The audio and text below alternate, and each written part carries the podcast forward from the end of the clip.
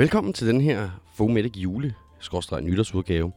I dag der er det den 20. december 2019, og vi er taget ud på brandstationen i Hvidovre, hvor vi sidder i læringsrummet, som vi i dagens anledning har indrettet som julestue.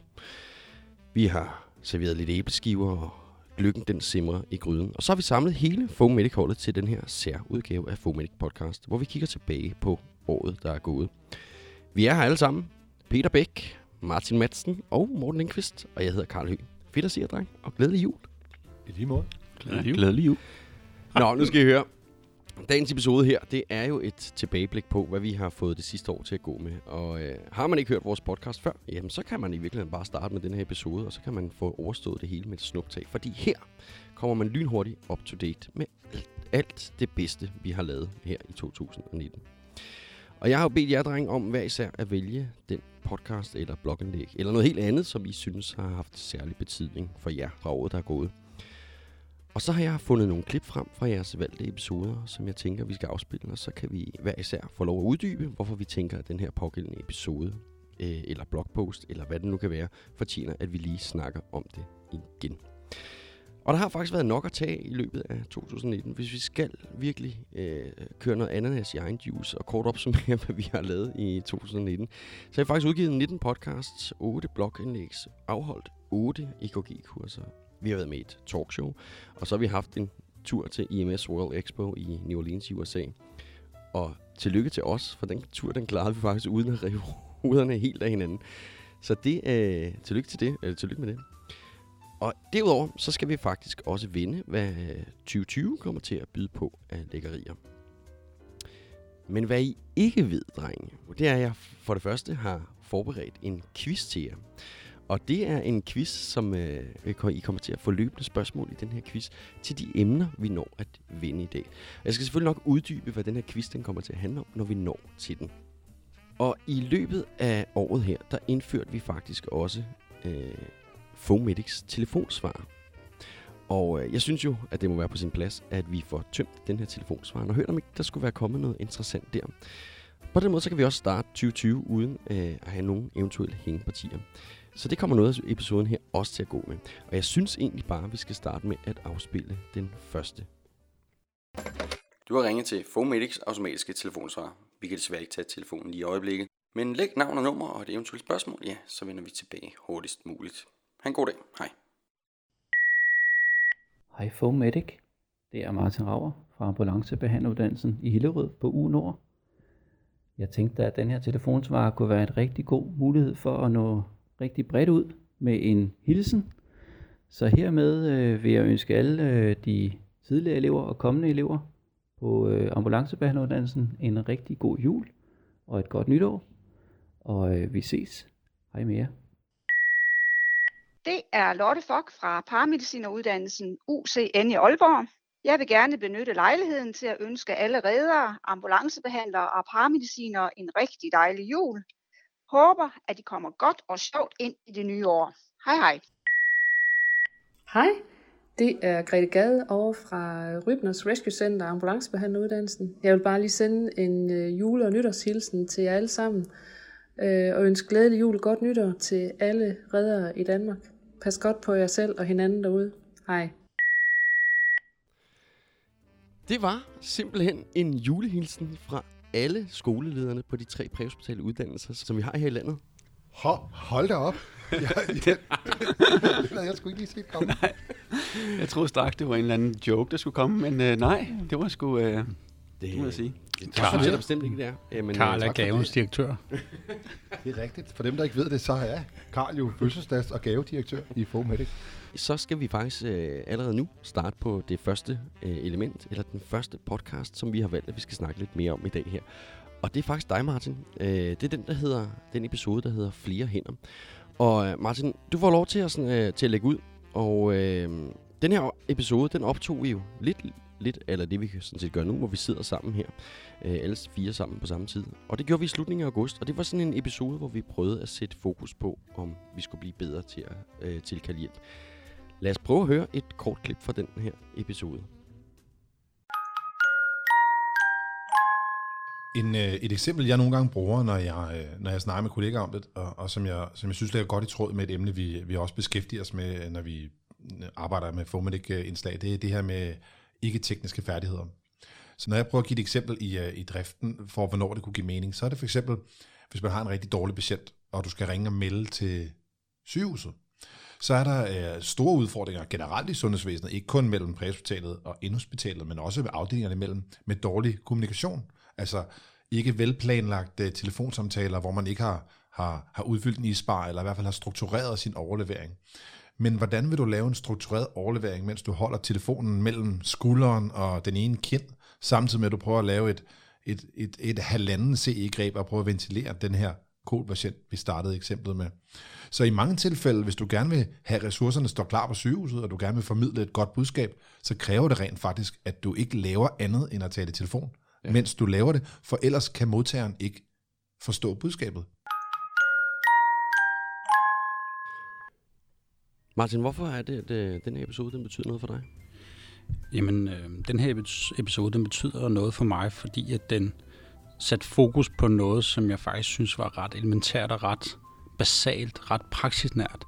Altså, den, den betød noget for mig, fordi jeg selvfølgelig op til, at vi, vi tænkte tanker om at, at lave den her podcast, og jamen, så havde vi jo en masse snak i gruppen internt om, hvad, hvad der lå bagved det her med at, at kalde efter flere hænder, fordi det, som, som jeg kunne se i mig selv med den her episode, det var, at, at jeg jo primært tilkaldte ressourcer, når, når det handlede om en behandlingsmæssig ting, der skulle gøres, som jeg ikke kunne gøre. Men ved at vi fik sat fokus på det, jamen så, så reflekterede jeg meget mere over min egen praksis også, og kunne se, at der var masser af ting, som, som jeg gjorde i dagligdagen, som kunne optimeres for patienten, og, og ikke mindst også for mig selv og min markers arbejdsgang, ved at jeg tilkaldte ekstra ressourcer til, til nogle helt praksisnære ting. Og, og det eksempel, som Morten kommer her, er et genialt eksempel, synes jeg. For jeg kunne se mig selv stå i den situation og køre ind til sygehuset, køre lidt og have masser af ting, jeg skulle gøre, og levere en halvfærdig øh, overlevering til modtagende sygeplejerske. Så, så det var bare en, en episode, som ramte rigtig, øh, rigtig øh, direkte hos mig. Og jeg blev faktisk overrasket over, hvor mange tanker jeg, jeg egentlig så havde, når jeg så begyndte at prøve på at praktisere det derude. Altså, hvor mange overvejelser jeg egentlig havde, hvor mange, hvor mange diskussioner jeg havde med mig selv, når, øh, når jeg stod ude på gaden og tænkte, her der skal jeg bruge nogle ekstra hænder. Og så begyndte tankerne, jamen har jeg egentlig reelt behov for dem? Skulle jeg ikke kunne klare det her selv sammen med min marker? Hvad nu med den ressource, som, som jeg så tilkalder? Jamen kunne den ikke bruges til andre ting? Er der nogen, der så ikke får hjælp, fordi jeg tilkalder ekstra ressource?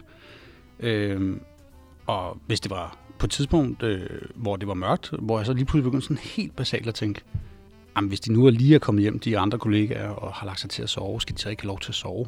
Øh, det, øh, men ikke også mindst den der reaktion, som jeg også synes, at, at, at jeg også har haft lidt snak med vores kollegaer, den der reaktion fra, når man så har tilkaldt ekstra ressourcer, jamen hvad er det så for en reaktion, der kommer fra vores kollegaer, eller fra, fra den ressource, man tilkalder? Altså øh, den kropslige reaktion med, ah, det her, det var da, skulle I bruge vores hjælp til det? Okay, nå, nå er det bare det? Nå. Altså, og jeg kunne mærke, at det, det gjorde nogle ting i mig. Det, det, det tændte noget, noget mavesyre, hvis man skal sige det sådan, at, at, at det virkelig det virkelig var stadig så udbredt, den her macho-kultur, øh, som det jo stadig er. Og det er også en, en, en diskussion, som jeg har haft med, med flere kollegaer om det her med at tilkalde ekstra hænder. Og sådan sige, jamen det, det er ikke fordi, det er noget, noget fagligt, der skal ske. Det er ikke en højere kompetence, der er behov for, men det er fordi, jeg har behov for, at du kører bilen, eller du hjælper med at få patienten ned sikkert, og vi skal gøre nogle ting undervejs. Og, og, og det, det har overrasket mig, hvor meget diskussionen så kommer ud på, at ah, men det, det, det, det, burde, eller det kan vi godt klare selv, eller det burde vi godt kunne klare selv, og Øh, nej, men grunden til, at jeg ikke tilkalder ekstra hænder, det øh, er, så, kommer, så kommer du for eksempel bare, Martin, og så vil du overtage turen. Øh, Nej, det, det, det har slet ikke noget med det at gøre. Det har noget at gøre med, at, at vi skal have patienten ud på den bedst mulige måde, og til sygehuset på den bedst mulige måde. Så den har faktisk, øh, den har faktisk ramt mig rigtig, rigtig dybt, øh, specielt i forhold til de erfaringer, jeg har gjort mig efterfølgende, hvor jeg selvfølgelig er blevet mere opmærksom på, på problematikken, øh, fordi vi har i talsat det. Altid, Martin. Jeg synes lige, vi skal kigge og høre på vores telefonsvar, om der skulle være kommet mere ind der.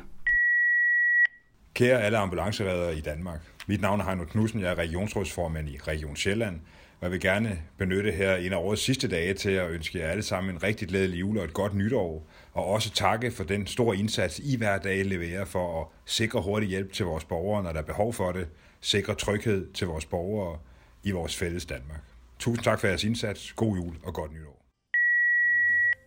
Det var Heino Knudsen fra Region Sjælland, der har valgt at efterlade en, en julehilsen til os. Tak for det, Heino. Tak, Arne. Vi kan jo kun sige uh, i lige måde.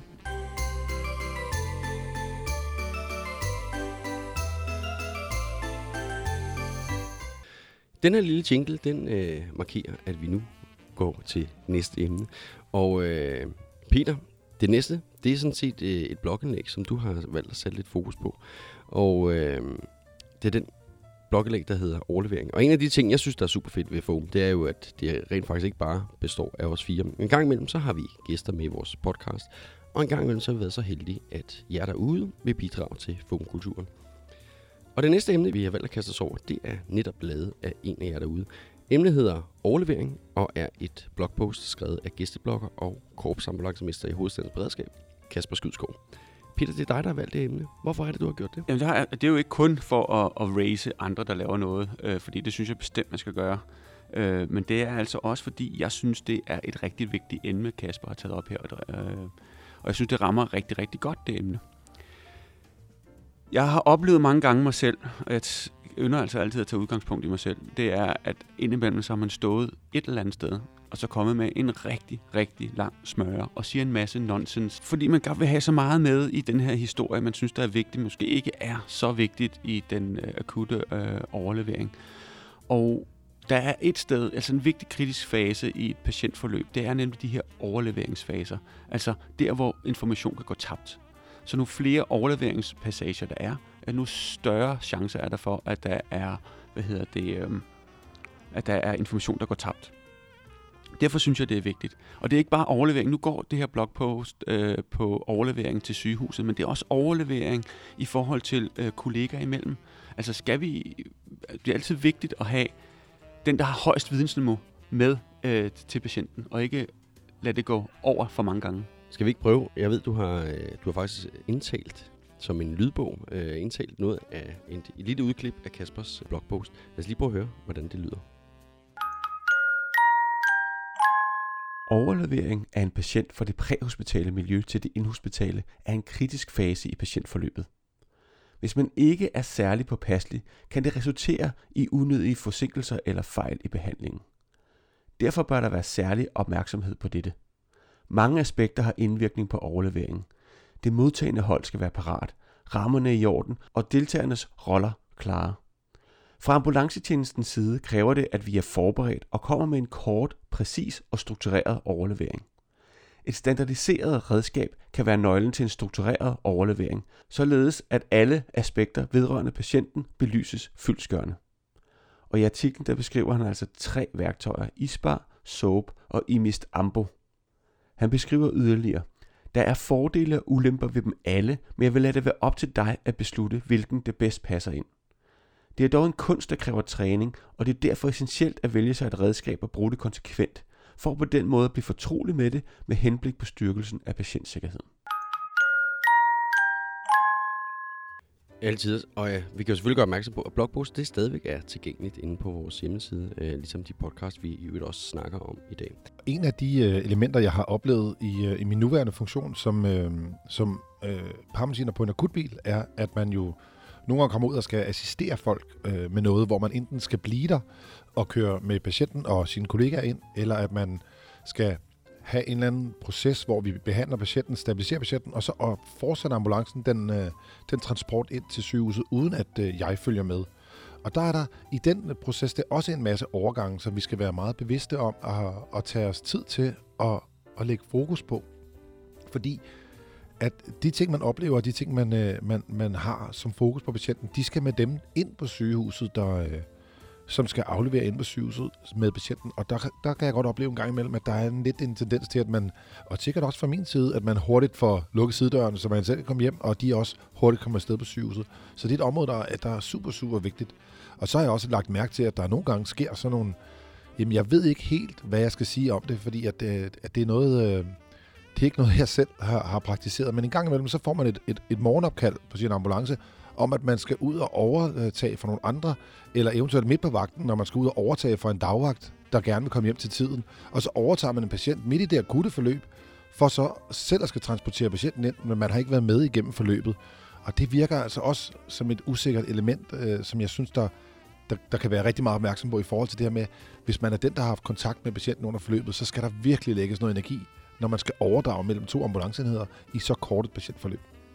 Nu skal I høre.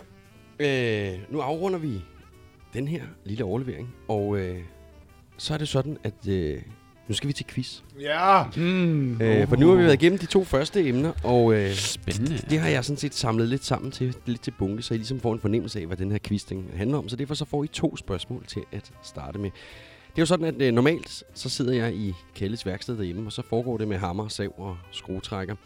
Men i dagens anledning, så har jeg omdannet værkstedet til en øh, lille ordværksted til den her quiz. Og det er en quiz, der på den ene eller den anden måde relaterer lidt til det blogpost eller den podcast, vi nu har været i gang med. Og øh, man kan sige, det er lidt en associationsleg, og øh, I får at vide, før hvert spørgsmål, hvordan man får point i den her. Og nu skal Morten ikke tage billeder, fordi så kan han ikke høre, hvordan reglerne til quizzen er. Men jeg var Og så, nå, så, ja, så skal jeg forklare det igen lige om et øjeblik.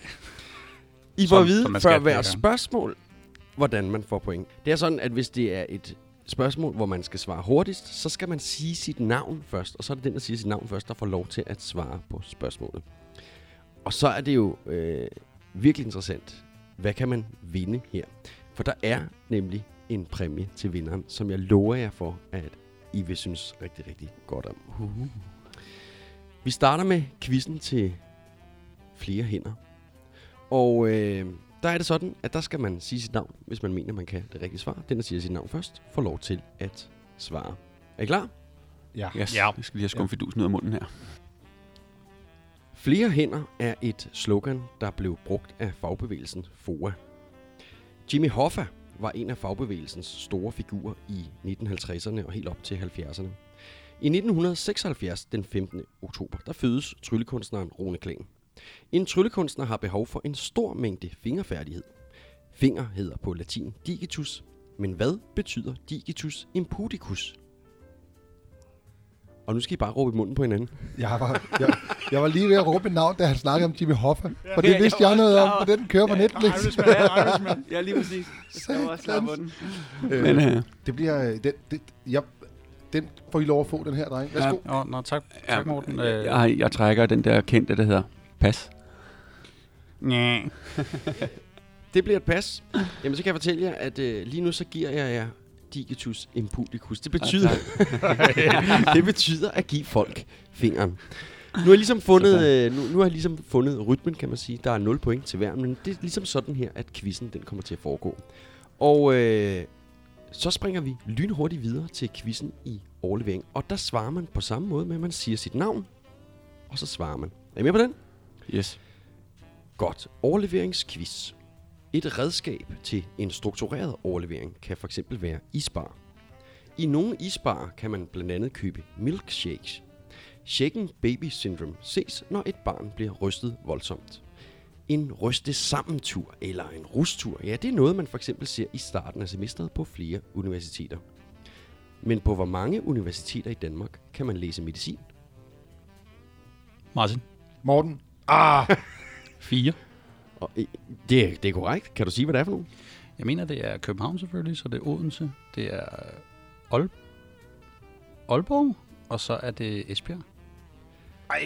Altså, det, det eneste, der var, der var korrekt, det var, at det var... Eller, der var flere var- ting korrekt, men, men fire var det rigtige. Morten, vil du, øh, kan du supplere? Altså Aarhus. Det er Aarhus. det er Aarhus. Det er med vaniljekrans. Ja, det er så. Det er Aarhus. Men nu var svaret bare, at man skulle sige tallet, og det var faktisk korrekt. Så det giver øh, Martin et enkelt point. Øh, godt gået. Hvad var det, den hed fingeren, Karl? Digitus imputicus. Ja. I'm gonna lose so bad. Der kommer også noget til dig.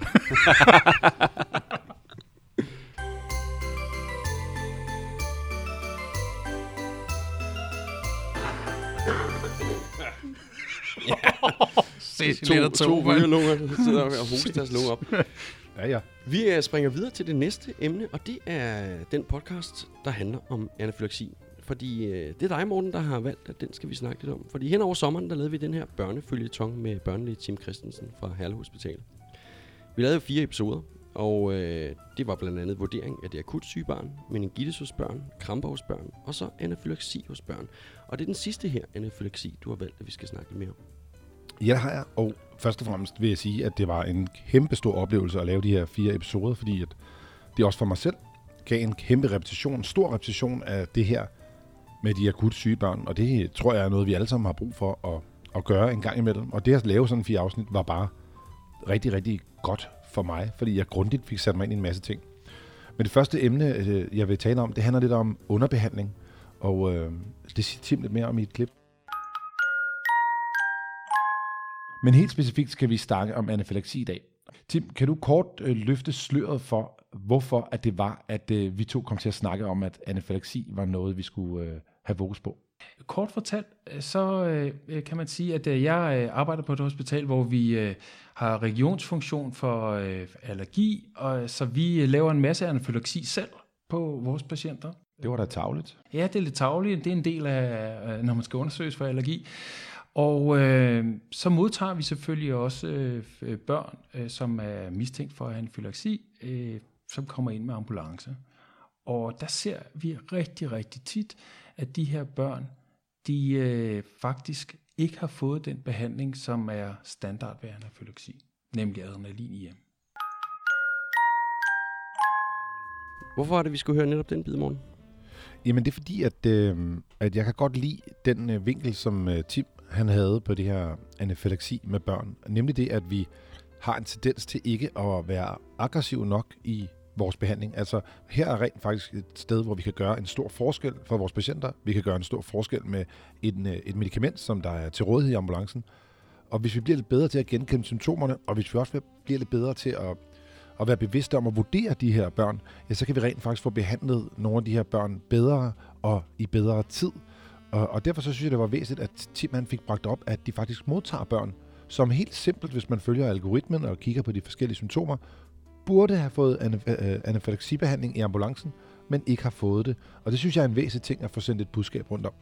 En ting, jeg har, jeg, jeg har tænkt på, i forhold til øh, min allerførste øh, allergisk reaktion, jeg kørte selv, hvor vi havde fået EpiPen, øh, der var jeg selv tilbageholdende med at give det dengang, fordi det var sådan noget, jeg havde lært om at give adrenalin. Så var det sådan noget med, at det skulle være lige før, de var ved at, at, at, at dø og ved at stå af. Så var det der, man gav den der EpiPen, fordi vi var så bange for at skulle bruge det øh, dengang. Øh, jeg tænker, kan det måske være den samme tanke, der ligger øh, hos folk, at man giver adrenalin virkelig, virkelig lige inden det, øh, altså, de skal, det skal virkelig præsentere sig rigtig kraftigt. De skal virkelig se øh, den der inspiratoriske strider, øh, B-problematikken og C-problematikken. Altså, det er næsten lige før, der skal være banko på alle, øh, hele pladen, før vi giver det. I stedet for bare at sige, jamen, øh, hey, der er et øh, påvirket C her, lad os øh, give, øh, give adrenalin. Jeg synes også, at man ser det hos voksne nogle gange, når man kommer ud og assisterer med en akutlægebil eller, eller noget andet øh, hvor at, øh, der har været lidt tilbageholden med brugen af for eksempel adrenalin, som om man er bange for at bruge det. Og intramuskulært adrenalin er jo forholdsvis, altså anførselstegn gratis at give, kan man sige. Altså det påvirker ikke systemet så kraftigt som for eksempel intravenøst adrenalin. Men det er jo også det, som han Tim faktisk slår på her, det er, at når nu man, man får symptomerne, og dem, som dør af det, de dør forholdsvis hurtigt, så, så er det ikke så godt, hvis vi sidder og venter på det allermest alarmerende, og, og instruksen er ret klar den siger rent faktisk, at man ikke skal vente på det allermest alarmerende tegn. Så derfor synes jeg, at det, at det budskab, som Tim han kom frem med i den, uh, i den podcast, var noget, som vi alle sammen kunne bruge til noget. Nu når jeg sidder og lytter på jeres, øh, jeres snak om det her med, med, med de forskellige administrationsmåder, altså stadigvæk intramuskulært, men om det er optrukket eller autoinjektor, Øhm, så leder det mig hen til at tage en af mine, øh, en af de der ting, Man, vi har jo altid en personlig ting, vi tordner lidt imod, og, og jeg er altså ved at være øh, godt irriteret over, at man i nogle regioner har valgt at fjerne autoinjektoren, fordi jeg synes, det er en forsinkende faktor, hvis, hvis du siger, at patient med en sexstik, de de kan være livstruende inden for 15 minutter. At de er døde på 15 minutter? Så synes jeg, det virker som en, øh, en hasarderet beslutning at fjerne autoinjektoren, og så øh, gøre det til en obligatorisk ting, at man skal starte med at trække øh, adrenalin op, og så efterfølgende give det intramuskulært. Hvad er dine tanker om det, Tim? Jamen, jeg er helt enig. Altså 15, som du selv nævner, hvis man har 15 minutter at løbe på, det er ikke alle insektstikkende, der ender med død på 15 minutter, men dem, sådan en bagudskuende øh, der siger, okay, dem, dem, der, dem der dør af deres anafylaksi, de, så, de får så stop på 15 minutter. Ikke? Og 15 minutter ved alle, der har arbejdet med kritisk syge patienter, 15 minutter er helt utrolig let. Altså det er mega kort tid, og en del af de 15 minutter er jo allerede gået på jeres køretid. Ja. Øh, så der er jo altså noget delay, selvom man, er, selvom man arbejder i en region som hovedstaden her, hvor køretiden er forholdsvis kort, så er der stadigvæk noget, noget delay før I, I er fremme. Øh, så derfor øh, vil jeg da sige, at alt hvad der overhovedet kan fremme, at vi får leveret den livreddende øh, den livreddende behandling, og det er adrenalin i MT anafylaksi, det er den livreddende behandling. Det skal vi bare gøre. Morgen, det er jo ikke nogen hemmelighed, at øh, du har en særlig interesse i lige præcis det her emne med, med intramuskulære injektioner og skråstreg kontra ibipinden i virkeligheden. Kan du hjælpe os med at forstå, hvad det er, hvorfor det her ligger der så meget på siden? Jo, det er, jeg vil forsøge i hvert fald. Det var også et emne, vi berørte en lille smule i afsnittet sammen med Tim.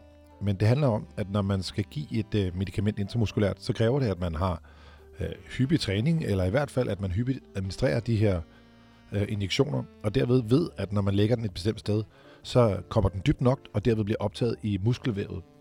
Og der er nogle undersøgelser, der viser på sygeplejersker, som er dem, der laver flest intramuskulære injektioner, at de rent faktisk har en tendens til ikke at gå dybt nok i vævet, og derved komme dybt subkutan. Og så bliver injektionen lagt i det fedtmæssige væv i, i låret der, i stedet for at komme helt ind i musklen, hvor der er bedre blodcirkulation og derfor bedre optagelse.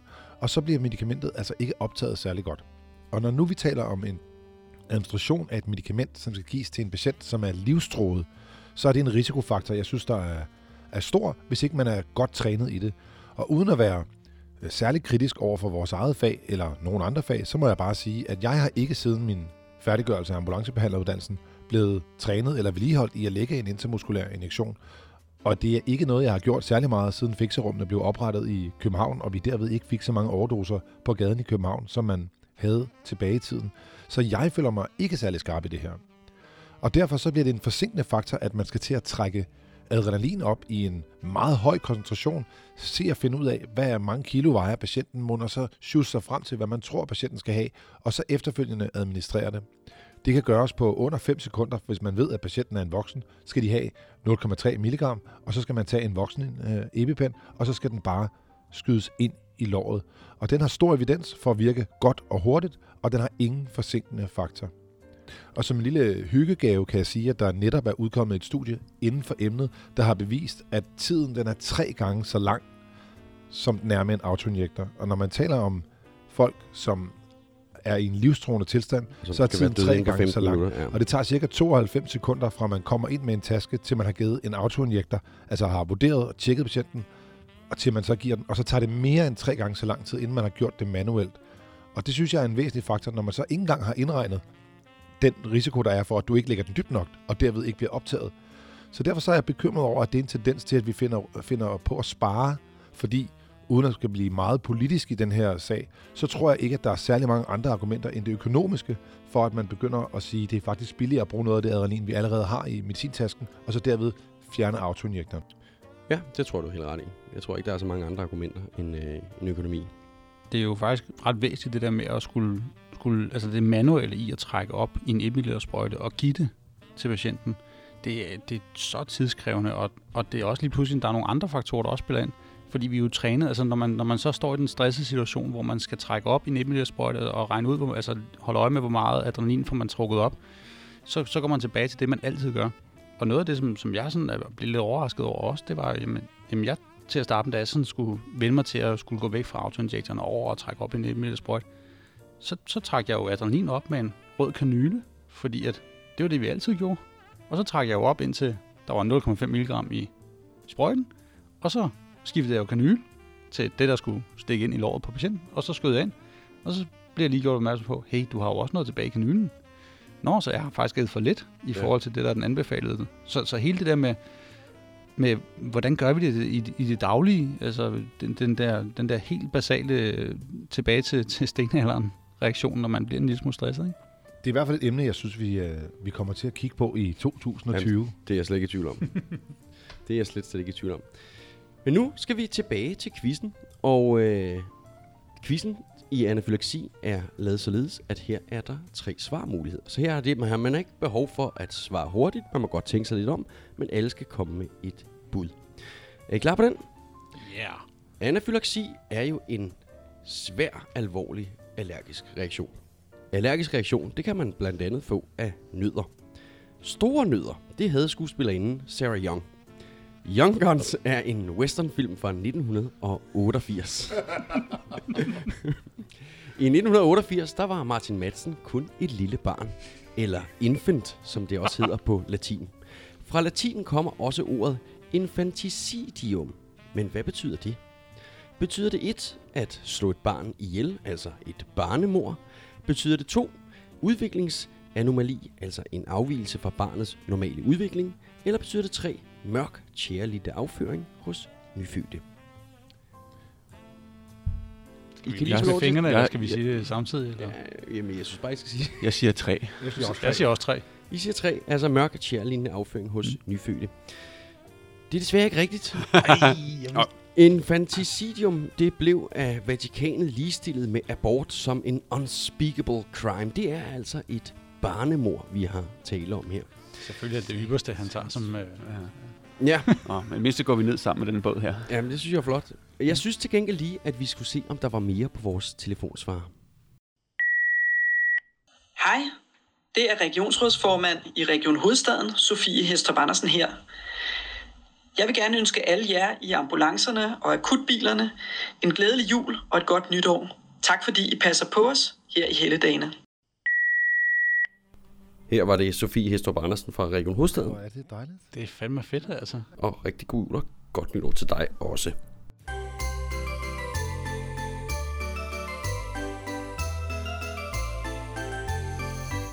Vi øh, springer hurtigt videre til et emne, som jeg har faktisk, øh, som jeg faktisk har valgt, og det er den episode, der hedder Hvad er det værste, du har set? Og den handlede om, hvordan vi som sundhedsfaglige besvarer det her spørgsmål, hvad er det værste, du har set, om hvornår og i hvilke sammenhænge vi bliver spurgt.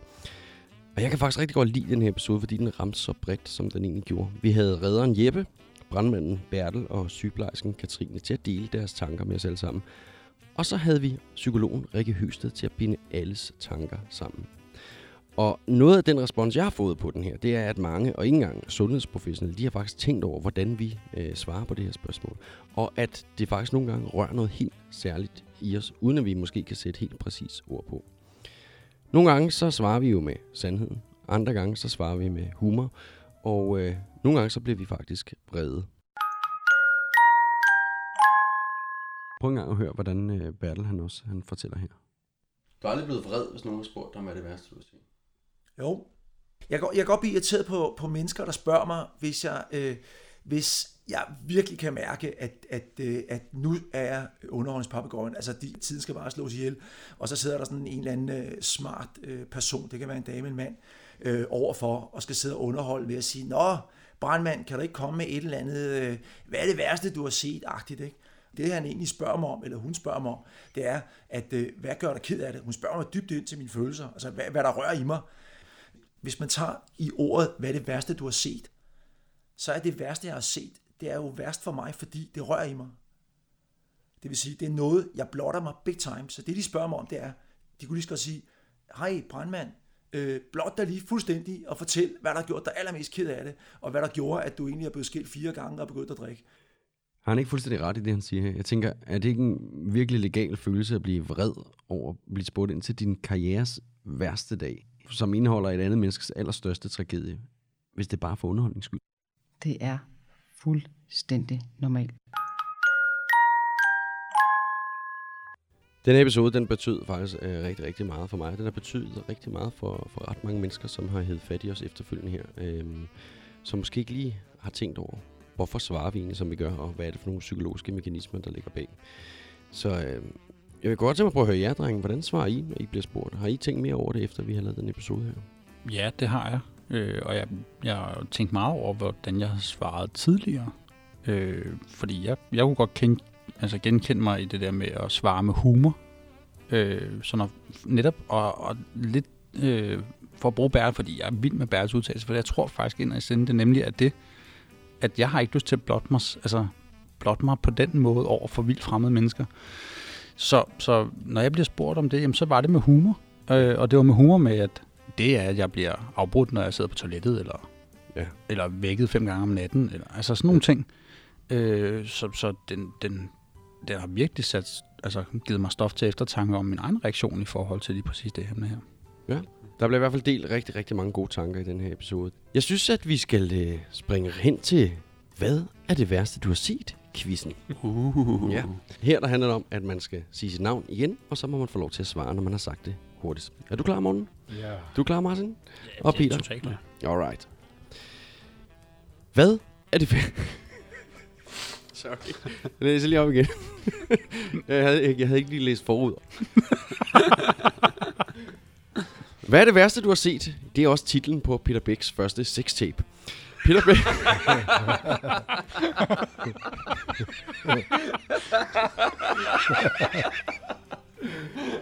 Peter Bæk, han er født i de tidlige 70'er, hvor også rødstrømpebevægelsen havde sin storhedstid. Røde sokker, okker gokker, børnelokker, store klokker. Klokker hedder på engelsk bells, men hvad er bells palsy? Morten? Hvad siger Morten? Det er en øh, sygdom, hvor man får en øh, lammelse i en ansigtsnæve, der kan gøre, der er nogle forskellige ansigtsnæve, der kan gøre, at man får en form for parese i den ene side af ansigtet, eller man får sådan en drop eye eller en drop face, der gør, at man simpelthen hænger. Det er ofte midlertidigt og går væk, væk senere, man kan give store gener undervejs. Du er fuldstændig ret. Flot gået. Så går man der og dypper øjne og mundvig, fordi man savler og løber i vand. Nu, nu glæder jeg mig helt vildt til næste quiz, hvor det så er Morten, der er fokus. Det, det ved man jo ikke. det bliver i hvert fald rigtig, rigtig hyggeligt.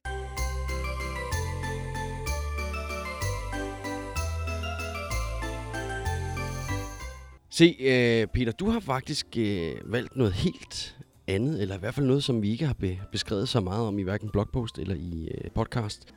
Ja, det er rigtigt. Øh, her de sidste, øh, sidste års tid har vi jo haft en, en del kurser øh, rundt om i landet, hvor der har været rigtig mange øh, gode, dygtige kollegaer igennem. Og det synes jeg har været en øjenåbner for mig. Fordi det er jo sådan, når man går i sin egen dagligdag, så går man i sin egen andedam, og så er der de mennesker, man altid støder på, og så sammenligner man sig jo lidt med dem om, at oh, ham der kunne jeg godt, eller hende der kunne jeg godt tænke mig at være lidt mere som, og, og det var en god kvalitet, og det der vil jeg gerne tage mig til, og han er dygtig, eller hun er dygtig, osv. Det har altså været en fornøjelse at møde over 500 kollegaer i, i forskellige stillinger i, i, i, i vores erhverv. Altså, der er sygeplejersker, der har været medicinstuderende, der har været læger med, og så en masse gode øh, ambulancekollegaer.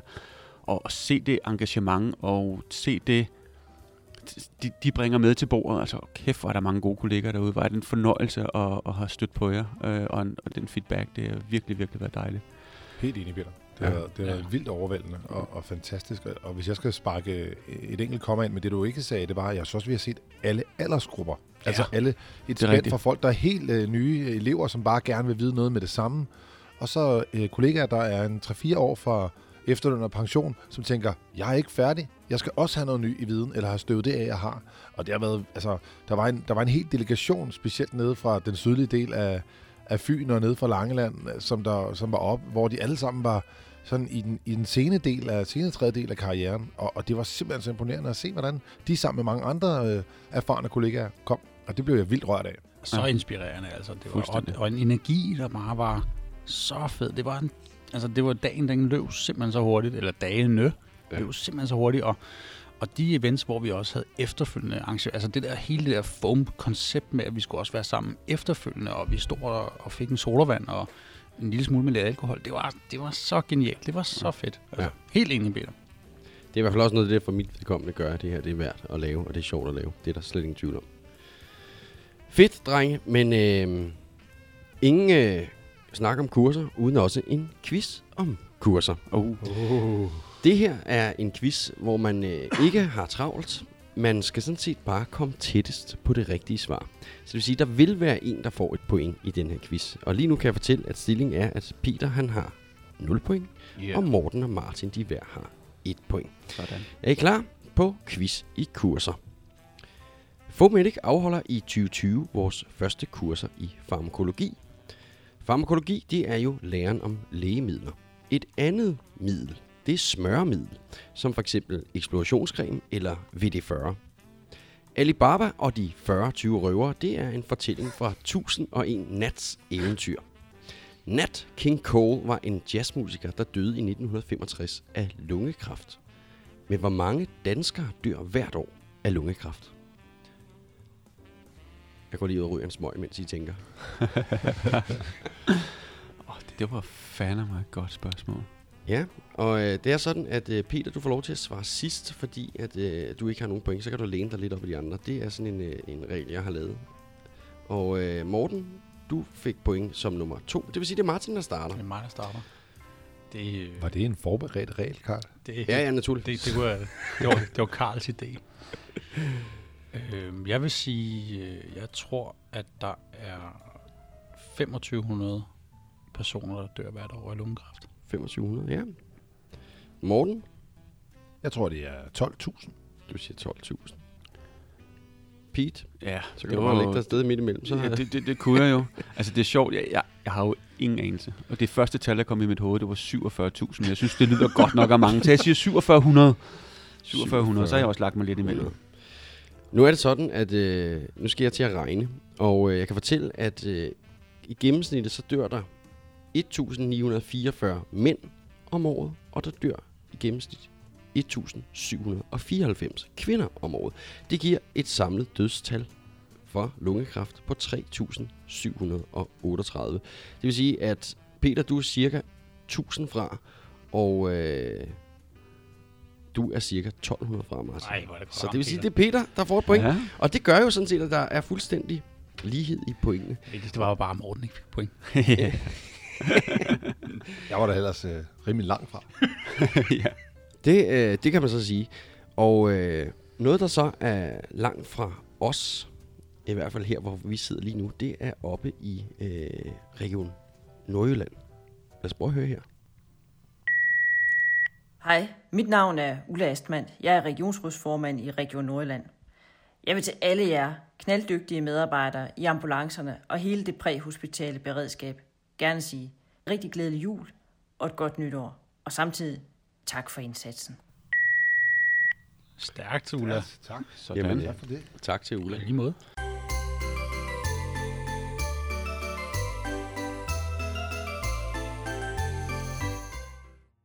Se, den næste blog, den har jeg sat ind, fordi den synes jeg er rigtig interessant. Det er sådan set, hvad vi tænker, at 2020 kommer til at byde på. Og øh, vi har jo lige slået et nyt kursuskatalog op, kan man sige, hvor vi har blandt andet har flere EKG-kurser. Vi har lavet et litteratursøgnings- og kritisk artikellæsningskursus igen.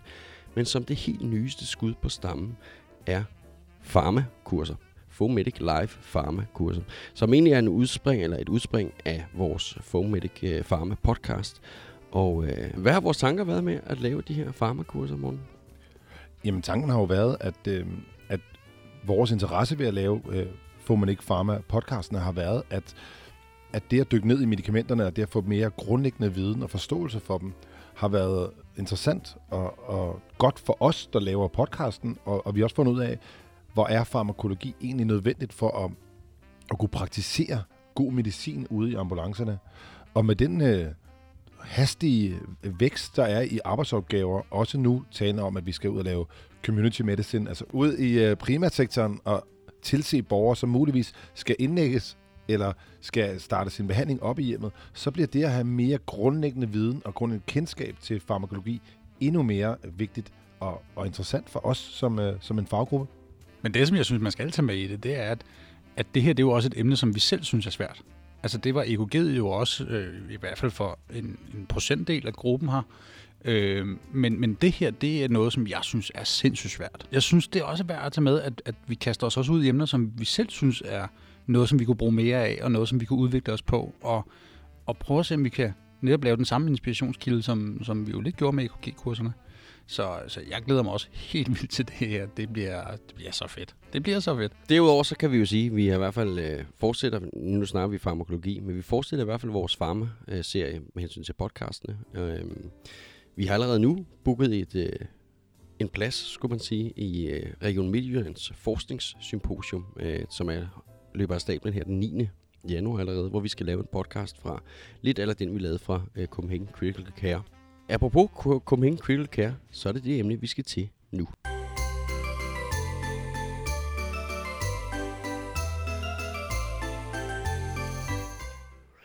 Fordi morgen, du har jo valgt det næste klip, og det er jo, øh, det er jo noget, vi har taget fra øh, vores Copenhagen Critical Care, alle talernes øh, podcast. Og øh, det var jo her i maj måned, hvor der var Copenhagen Critical Care Symposium. Og det første klip, du har valgt, det er interviewet med plastikkirurg øh, Rikke Holmgaard, hvor I snakker om de nye brændstofsvejledninger.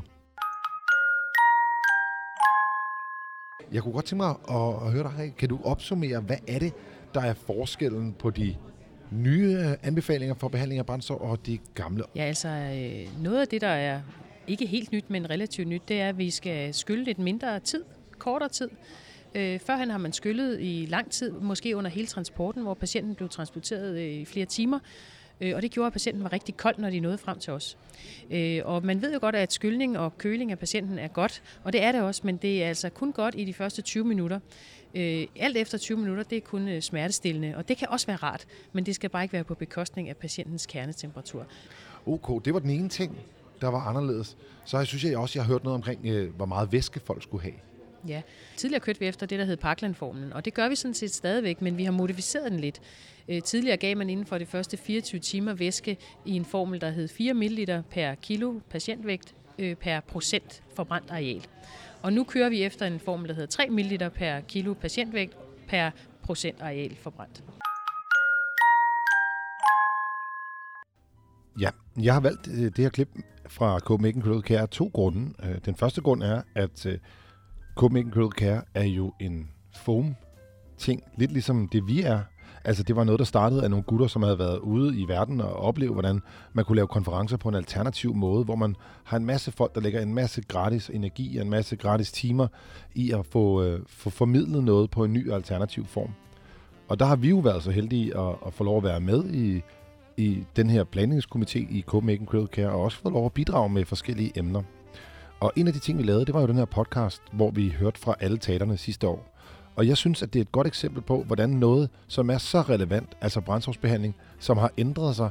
Og jeg ved, at øh, Peter har været, været øh, meget op på stikkerne med det her med, at det er noget, der, som, som der har taget ekstremt lang tid at få ændret ude i retningslinjerne i ambulancerne.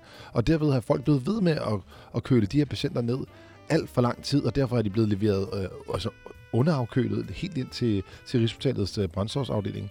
Og derfor så synes jeg, det var et interessant element at sige, at bare på sådan en simpel måde med en konferencedag og en lille bitte podcast, så kan man rent faktisk få bragt noget ny viden gratis og tilgængeligt ud til modtagerne og dem, der faktisk skal behandle patienterne på en nem måde. Og det synes jeg er, rigtig interessant. Det er form i sin reneste form i virkeligheden. Jeg kan også supplere med, at hvis man vil vide mere om de her brændstof, så har Peter Bæk også lavet en fremragende vodcast inde på vores hjemmeside, hvor man også kan gå ind og se mere, og hvor man kan få meget mere information omkring de her nye brændstofsvejledninger. Godt, jamen øh, ingen Copenhagen Critical Care, uden også en quiz i Copenhagen Critical Care. Er I klar på den? Den her, der er det den, der svarer hurtigst. Copenhagen Critical Care er et symposium. Symposium kommer af det græske ord symposion, som oprindeligt betød drikkelag. Uden med at drikke, ja, så dur helten ikke. Karl Hø er udover at være en flink fyr, også en gudsbenået danser. Dans er en rytmisk, bevidst og behagelig bevægelse af hele kroppen. Oftest til musik, som for eksempel den her.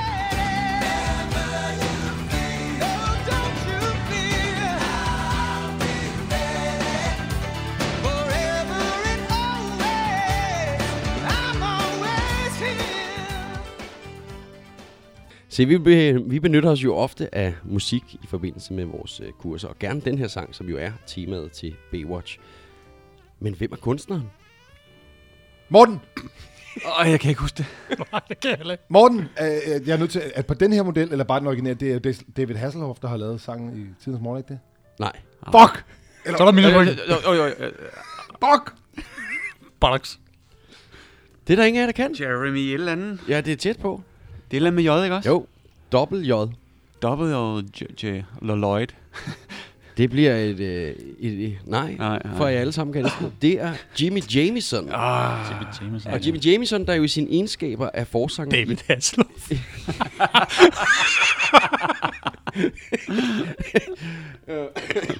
Nå, men Jimmy Jamison, der jo i sin egenskab er forsanger i bandet Survivor, også hittet med den legendariske Eye of the Tiger, som vi jo alle sammen kender fra Rocky 3, hvor Rocky kæmper mod Mr. T. No, I don't hate Balboa, but I pity the fool, and I will destroy any man who tries to take what I got. What's your prediction for the fight then? Prediction? Yes, prediction. Pain.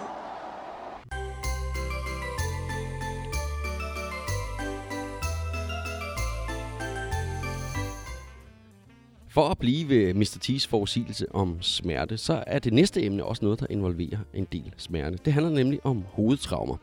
Og Martin, du har jo valgt, at vi skal snakke om det blogindlæg, vi har kaldt for NPA versus hovedtraume. Og det er jo et blogindlæg i den serie, vi har valgt at kalde for Mythbusters. Kan du ikke starte med at forklare, hvad tanken bag Mythbusters egentlig er? Øhm, jo, det kan jeg godt. Øh, vores tanke bag Mythbusters-serien øh, var, at vi øh, har nogle ting, som vi gør øh, i vores daglige virke, som, som ikke beror sig på særlig meget evidens, altså ikke særlig meget tung evidens. Øh, og det her, det var sådan et rigtig godt øh, emne, hvor at, at, øh, at vi altid er blevet øh, oplært efter, øh, og det også har stået i diverse vejledninger eller instrukser, at man blandt andet ikke måtte anvende den her device på en, på en patient med, med hovedtraume. Øh, og øh, den evidens, der ligger bag den her anbefaling, eller de her, den her kontraindikation, det er en meget svag evidens. Og det er også derfor, at, sådan noget som POTLS for eksempel, jamen, de beskriver, at der er ikke noget evidens for, at det her det ikke godt kan lade sig gøre. Øhm, så, så det var sådan mere den der tanke med at sige, at vi gør ting, øh, som, som man ikke rigtig ved hvorfor, og som vi bare altid har gjort. Øh, noget af det, som der også er, altså for eksempel med, med ildbehandling til AKS-patienten, som jo er blevet over de seneste årrække blevet nedskaleret rimelig voldsomt. Ja. Fra da, dengang, da, da, da vi startede i, i den her branche, hvor de jo alle sammen fik højt ildflow. Øh, andre eksempler er også, at adrenalin er jo virkelig oppe i, altså til hjertestop er jo virkelig oppe at vende i, øh, i evidensen øh, lige for tiden, ikke? Og man har lavet nogle store studier, og man sådan hele tiden diskuterer, jamen, har det noget, har det ikke noget, og, og hvad er det egentlig, der ligger bagved den, den evidens for, hvorfor vi giver det. Ja. Øh, så, så der er sådan flere ting, som, som, som vi sådan, som sådan inspireres til at, at lave den her. Og, og jeg må bare indrømme, at, at, øh, at det her, det, det, det vækker noget i mig i forhold til at sige, at det er derfor, vi bør være mere ind over til at, at bidrage til præhospital forskning. Sådan så vi kan være med til selv at skabe, jamen hvorfor er det, vi gør, som vi gør, og det gør vi på et, et tungt evidensbaseret grundlag. Øhm, så det er det, der virkelig synes, der, som jeg synes, der er sjovt ved den her, den her øh, blogindlægsserie, som vi arbejder hårdt på. Ikke? Lad os øh, springe direkte til quiz i NPA versus hovedtraume. Og her, øh, der skal man sådan set bare svare rigtigt. Er I klar på den? Ja. NPA står for nasopharyngeal airway, mens oropharyngeal airway forkortes OPA. OPA er en tysk betegnelse for en bedstefar. En bedstefar anses nogle gange for at være en gammel, sur, tvær mand. Morten Lindqvist startede sin redderkarriere. Morten, Morten Lindqvist startede sin redderkarriere i Region Hovedstaden. Hvilken region havde i 2017 procentvis det største antal ambulancer fremme inden for 5 minutter? I 2017. Ja, skal man sige sit navn? Så er det, Nej, men for alle får lov til at svare, så I kan jo sådan set bare gætte. Jeg, jeg gætter på... Var det ikke Region Syd, der proklamerede det? Jeg tror... Åh, de har jo ellers langt. 17. Jeg, jeg, jeg, jeg skyder på midt. Jeg skyder nemlig også på midt, fordi at... Øh, jeg, siger, jeg, jeg holder til syd bare for at være bare anderledes. For, ja. Ja. Det rigtige svar, det er Region Midt. Ja! Yeah! Oh. 35 procent af deres ambulancer var fremme. Var der noget data, der fortalte, om de var mere end en ambulance, eller en, en, en, en ambulance, en, en hems, en akutbil, en hems, og en sygeplejerskebil inden for 5 minutter? Nej. Nej det kunne godt være. var også sat ind og Det siger statistikken slet ikke noget som helst om. Men øh, nu for at blive i Region Midt, så skal vi se, om ikke der er kommet noget ind på telefonsvaren netop fra den region. Hej, jeg hedder Anders Kynav og er regionsrådsformand i Region Midtjylland. Jeg ønsker alle jer i ambulancerne en rigtig glædelig jul og et godt nytår. Og vi kan jo kun sige i lige måde til I lige måde, Anders. Anders. Tusind tak. Hej, hvor er det en stor dag, altså.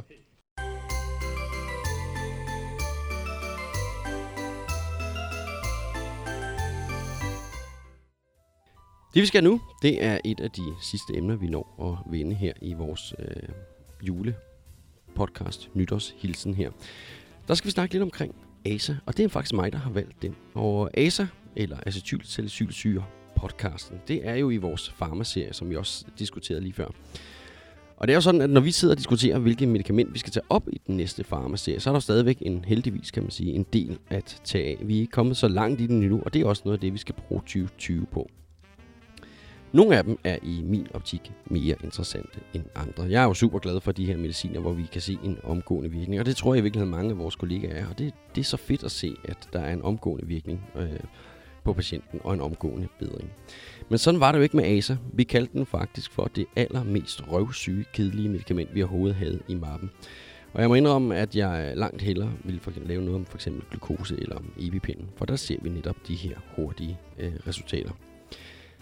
Men det var faktisk øh, kardiolog Jens Rosenberg, der under en talk til netop Copenhagen Critical Care øh, Symposium i maj i år, hvor vi jo også var repræsenteret, der ændrede mit syn på ASA.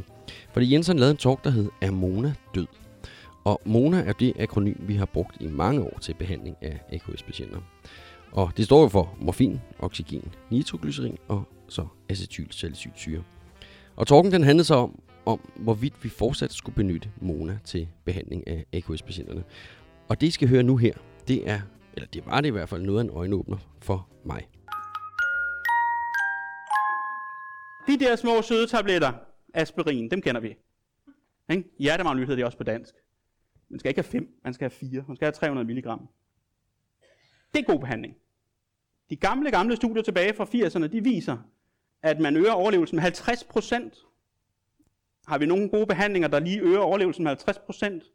Det er ikke meget, fordi nu begynder man jo at bygge noget ovenpå, så hver gang man nu bytter for eksempel en ny stent, hvis man nu har kardiolog, i, jamen så, hvis man er heldig, hvis man kan jo få en absolut øh, man kan sige, øh, risikoreduktion på 2 eller 3 procent, eller en relativ på 20-30 stykker. 50 procent, det er fandme med flot.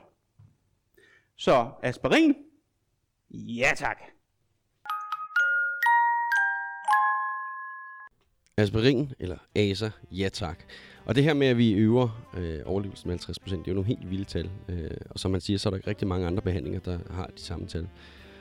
Og noget af det, jeg finder interessant ved for eksempel vores farmaci, det er også noget af det, vi snakker om før, det er det her, det rykker ved noget af vores udenlands, udenadslager, øh, som vi har tendens til at fylde vores øh, rygsæk op med. Altså det her med, at vi i forbindelse med vores uddannelse memorerer al den her data, vi skal kunne for at bestå eksamen. Men den dybere forståelse, den mangler vi måske. Sådan har det i hvert fald været for mig. Og derfor har det været super fedt øh, at være med til at lave de her farmacier, fordi det rykker sgu noget hos, øh, hos i hvert fald hos mig, og jeg tænker og håber også, at det rykker noget hos jer. Men igen, ingen kategori uden en quiz i netop det denne Kom kategori. så, Morten. Og her, nu skal I være skarpe, fordi nu skal I for det første skaffe jer øh, noget at skrive med og noget at skrive på. For nu kommer ASA-quizzen. ASA giver vi til patienter, hvor vi har mistanke om AKS. AKS rykker til gengæld ud, når de har mistanke om terror eller gisseltagninger. I nogle gisseltagninger så oplever gislet det, der kaldes for Stockholm-syndromet.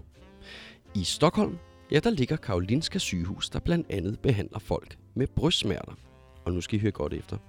For nu har I præcis 36 sekunder til at finde på så mange andre betegnelser eller navne for ordet brystsmerter.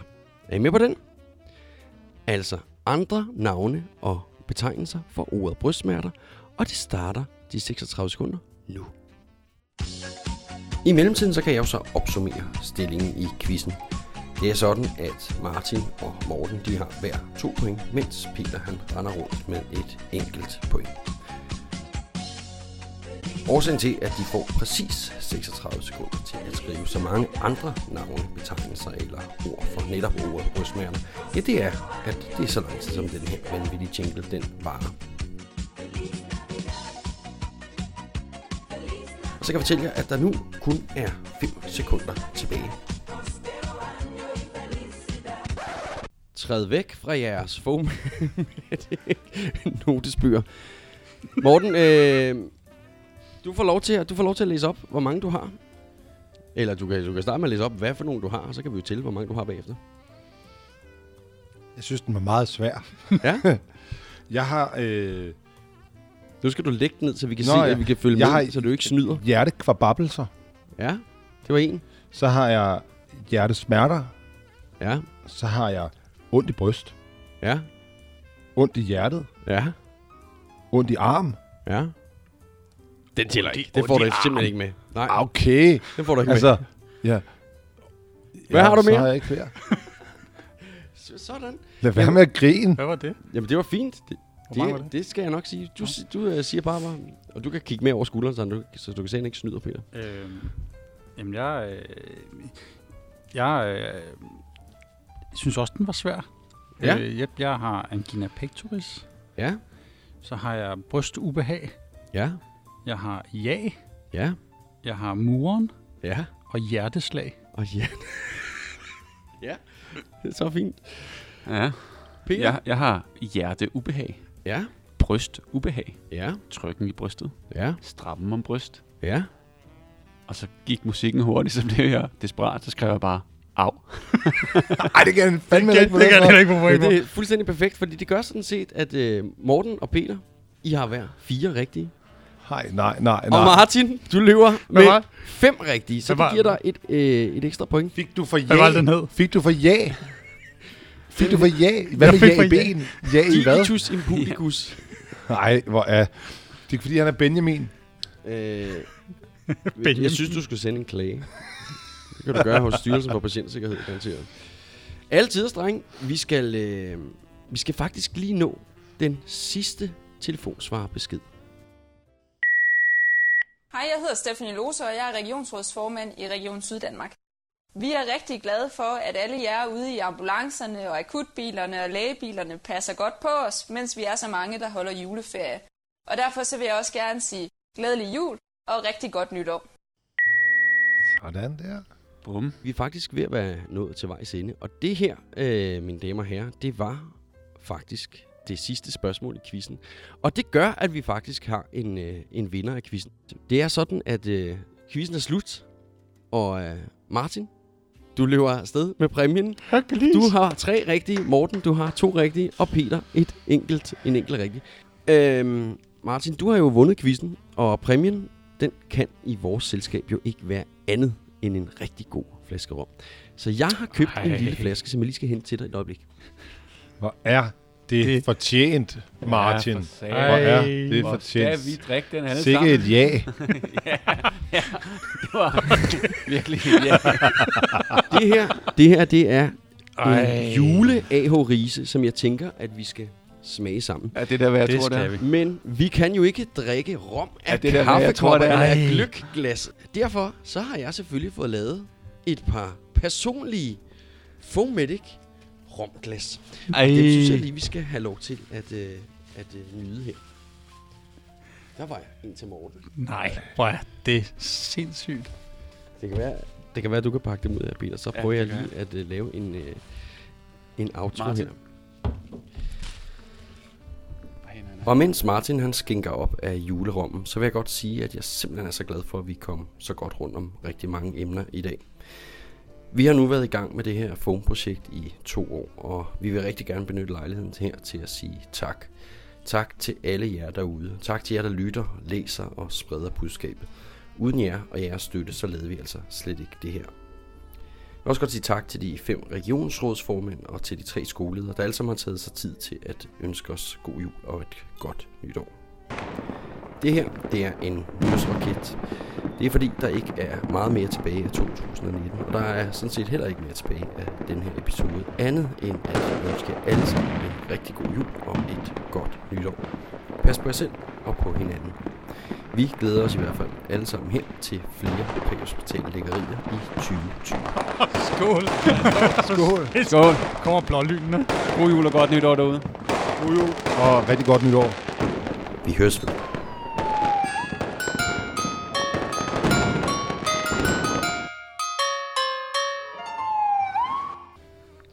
Skål. Skål. Skål. Skål. Ej, hvor er det sejt. Lige Det var før- det. Det var lige før, at, øh, at helt op til, at det gik til der. Så du, hvad han gjorde? Helt han ved rommen ved siden af. Og lige får der røg ned i mixerpulten.